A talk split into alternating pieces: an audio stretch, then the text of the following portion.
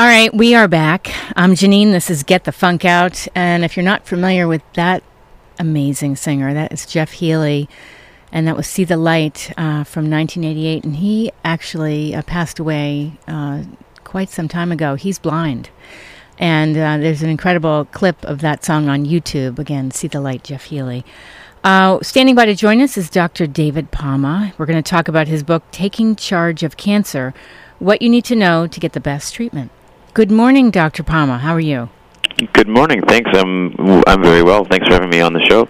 Well, I found your book really intriguing. Um, I'm glad I didn't see it a year and a half ago because my dad had stage four uh, uh, melanoma, not melanoma, sorry, scrambled.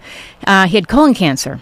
Mm-hmm. And, um, but I, you know, let's talk about uh, what led you to write this book, and then um, you know some thoughts on people that are probably stage one, not stage four. Yeah, interesting that you say that because the inspiration for the book was a close friend of mine, so someone close to me as well, also diagnosed with colon cancer. Mm-hmm. It, uh, it's my best friend, and he was diagnosed with what was the stage three colon cancer at that time. And when he was diagnosed, we took a, a series of steps together. He realized he's a smart guy, he's a teacher. He realized that there's really not a lot of information out there help patients make sure that they're getting good quality treatment. It's easy to go and see, you know, what the general treatments are, but how do you know that you're getting the good treatment, that things aren't being missed in your situation? And after we took these steps together, the two of us, he said, you know, Dave, patients really need a guidebook to help them to be able to do this, and that's how this book came about. Mm-hmm. And there's so many different types of cancer, obviously. From uh, my uncle passed away from melanoma. Um, you know, I've known people with whole variety of things. I mean, I had a niece who passed away from histiocytosis. And Mhm, um, mhm. so tell me about, walk me through how you, you know, structured this book. So this book is a little bit different than other books or websites about cancer. And what they really ask you to, what this book asks you to do is to really be empowered. And if you think of a situation, let's say you're going to buy a, a new car, you would go online and look at the different cars that you like. You'd go and test drive the car, and then you'd- ask the dealer or the salesperson a bunch of questions about the car and the warranty and their track record. Yet historically, when we go to a cancer treatment center, we just go along with what they say, or many people just just do that. But we know as doctors, you know, we've known for a long, long time that the quality of care really varies across the U.S., across Canada, depending on where you go. And as that quality varies, you know, if you're at a high quality center, your chances can be a lot better than if you're at a lower quality center. So what this book tells patients to do is to really understand their situation, take a few steps to make sure that you really understand your situation, and then you can double check your doctor's recommendations to make sure that you're being offered all of the standard options in your scenario. And then mm-hmm. once you know what your options are, it helps you to evaluate am I getting good surgery if that's what you're having, or am I getting good radiation or good chemotherapy? So it really runs the gamut. Basically, it's a step by step manual with checklists along the way Right. to help people out. I like that because you really have to take charge of your health and question everything. Because you know maybe this the typical treatment for whatever you have, um, there could be another option. There could be, and we know that people aren't being given all the options in, in some scenarios. Think of the example of prostate cancer. Uh, you probably know that for many men with prostate cancer, if it's not a life-threatening prostate cancer, they can choose to have surgery or radiation or even to be observed. But we know that across the U.S., there are huge variations in the number of men who are getting treatment versus those that are being observed. And when you go for the treatment, you put yourself at risk of si- at risk of side effects that you might not need to be exposed to, like incontinence or sexual dysfunction down the road. So we can tell from this data that that men aren't being offered all the options. And we also know, you know, this is sort of the dark side of medicine that doctors tend to recommend whichever treatment they themselves deliver. So if you see a radiation doctor Oh, like me, yes. Then I would be more likely, on average, to recommend radiation, whereas a surgeon would be more likely to recommend surgery. We know that these prostate men, if they go to a surgeon first, that's what they're most likely to have, and same with the radiation. But what this book tells you is is where to go to reputable places online to see. Okay, here are the guidelines, national U.S. national guidelines about these are these are the supported options. These are the recommended options in this scenario. And then you can ask your doctor, "Hey, have I been? Am I a candidate for the, all these options?" And it will open people up to new possibilities. Mm-hmm.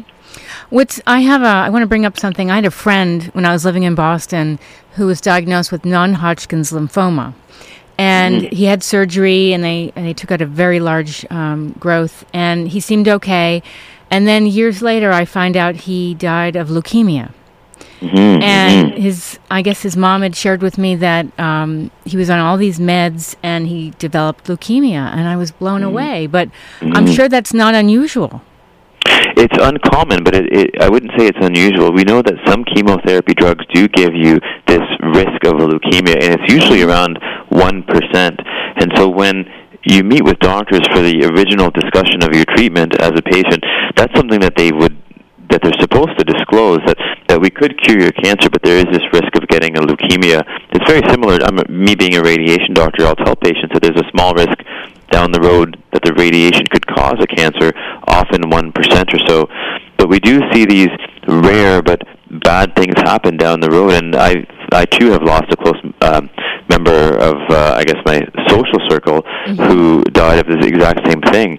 Um, and so we're working to make the treatments less toxic down the road, but a lot of the the treatments that we do give do have these substantial side effects, which actually brings me to an, a really important point that I ask patients to consider is to ask your doctors when you're getting treatment, what is the goal of my treatment? Are we aiming here to cure this cancer, or are we just aiming to slow it down? Because when you're looking at a very toxic treatment, in some cases, in some cases it's not so bad, but if it's a really difficult treatment, if the goal is cure, meaning that you could live out your normal life, people tend to accept a lot more aggressive treatment. But if the goal is just to slow things down a bit or maybe get a bit of extra time, then understandably people don't want to really go through as many side effects.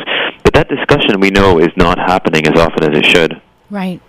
I, I went to this uh, interesting conference in New York a while ago, and there was a doctor speaking, and he said, by the time you've been diagnosed with cancer, you've already had it for a long time.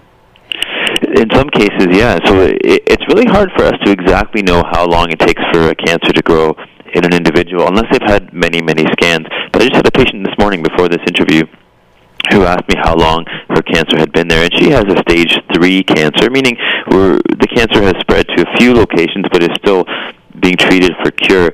And it's a bit of a guess.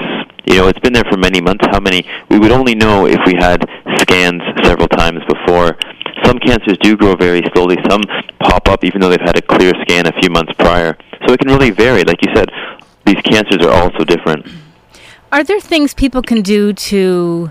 Obviously, you can't avoid getting cancer, but I mean, I eat organic and you know, I know I've heard people saying you keep your weight down and do certain mm. things. I mean, our environment's filled with toxins. Yeah, so our environment does have some things in it that that you know the, the lay term we, we we hear toxins a lot. I don't like that term because people tend to use it to sell you something to detox yourself. Right. which which you might not be doing much except for giving yourself diarrhea with your yeah. detox. But um, right. but I also I do spend the extra money sometimes on organic foods. Do does, do organic foods really um, prevent us from cancer from getting cancer? We don't really know that um, just as of yet. But the things that I think that we do know we can really improve upon. So, so exposure just to cigarette smoke, of course, is a big one, mm-hmm. um, and chewing tobacco that's a big one. But many people know that already. UV light, so coming from the sun, mm-hmm. skin cancer is especially as we we get into a situation where you know we're getting less ozone protection, and and and uh, just like Australia has seen high rates of skin cancer, we're expecting the same in the U.S. and Canada. But even things like industrial pollution and smog are now linked to cancer very strongly.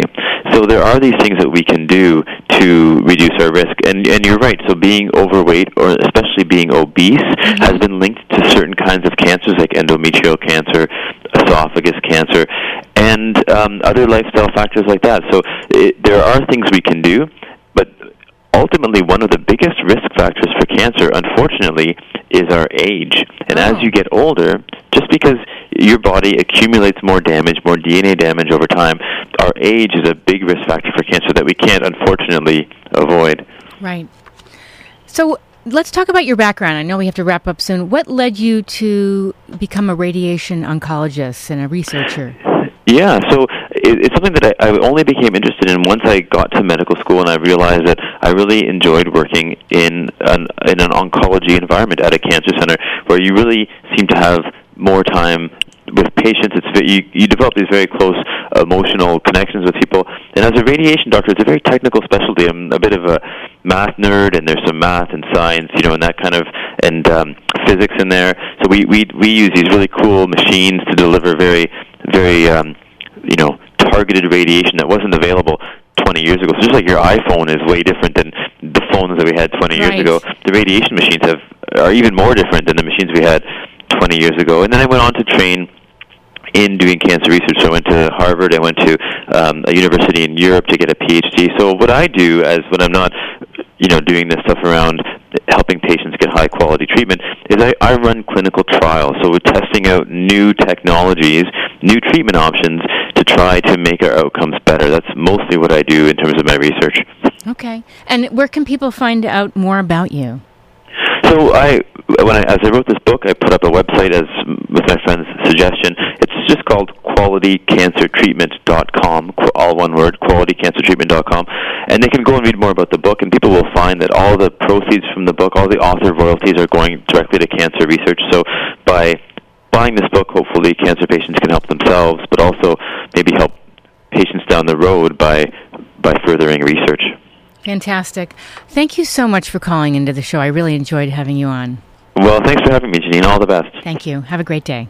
Okay, so if you missed any part of that with Dr. David Palma, it will be up on my show blog. All his info is on there about his book, Taking Charge of Cancer What You Need to Know to Get the Best Treatment.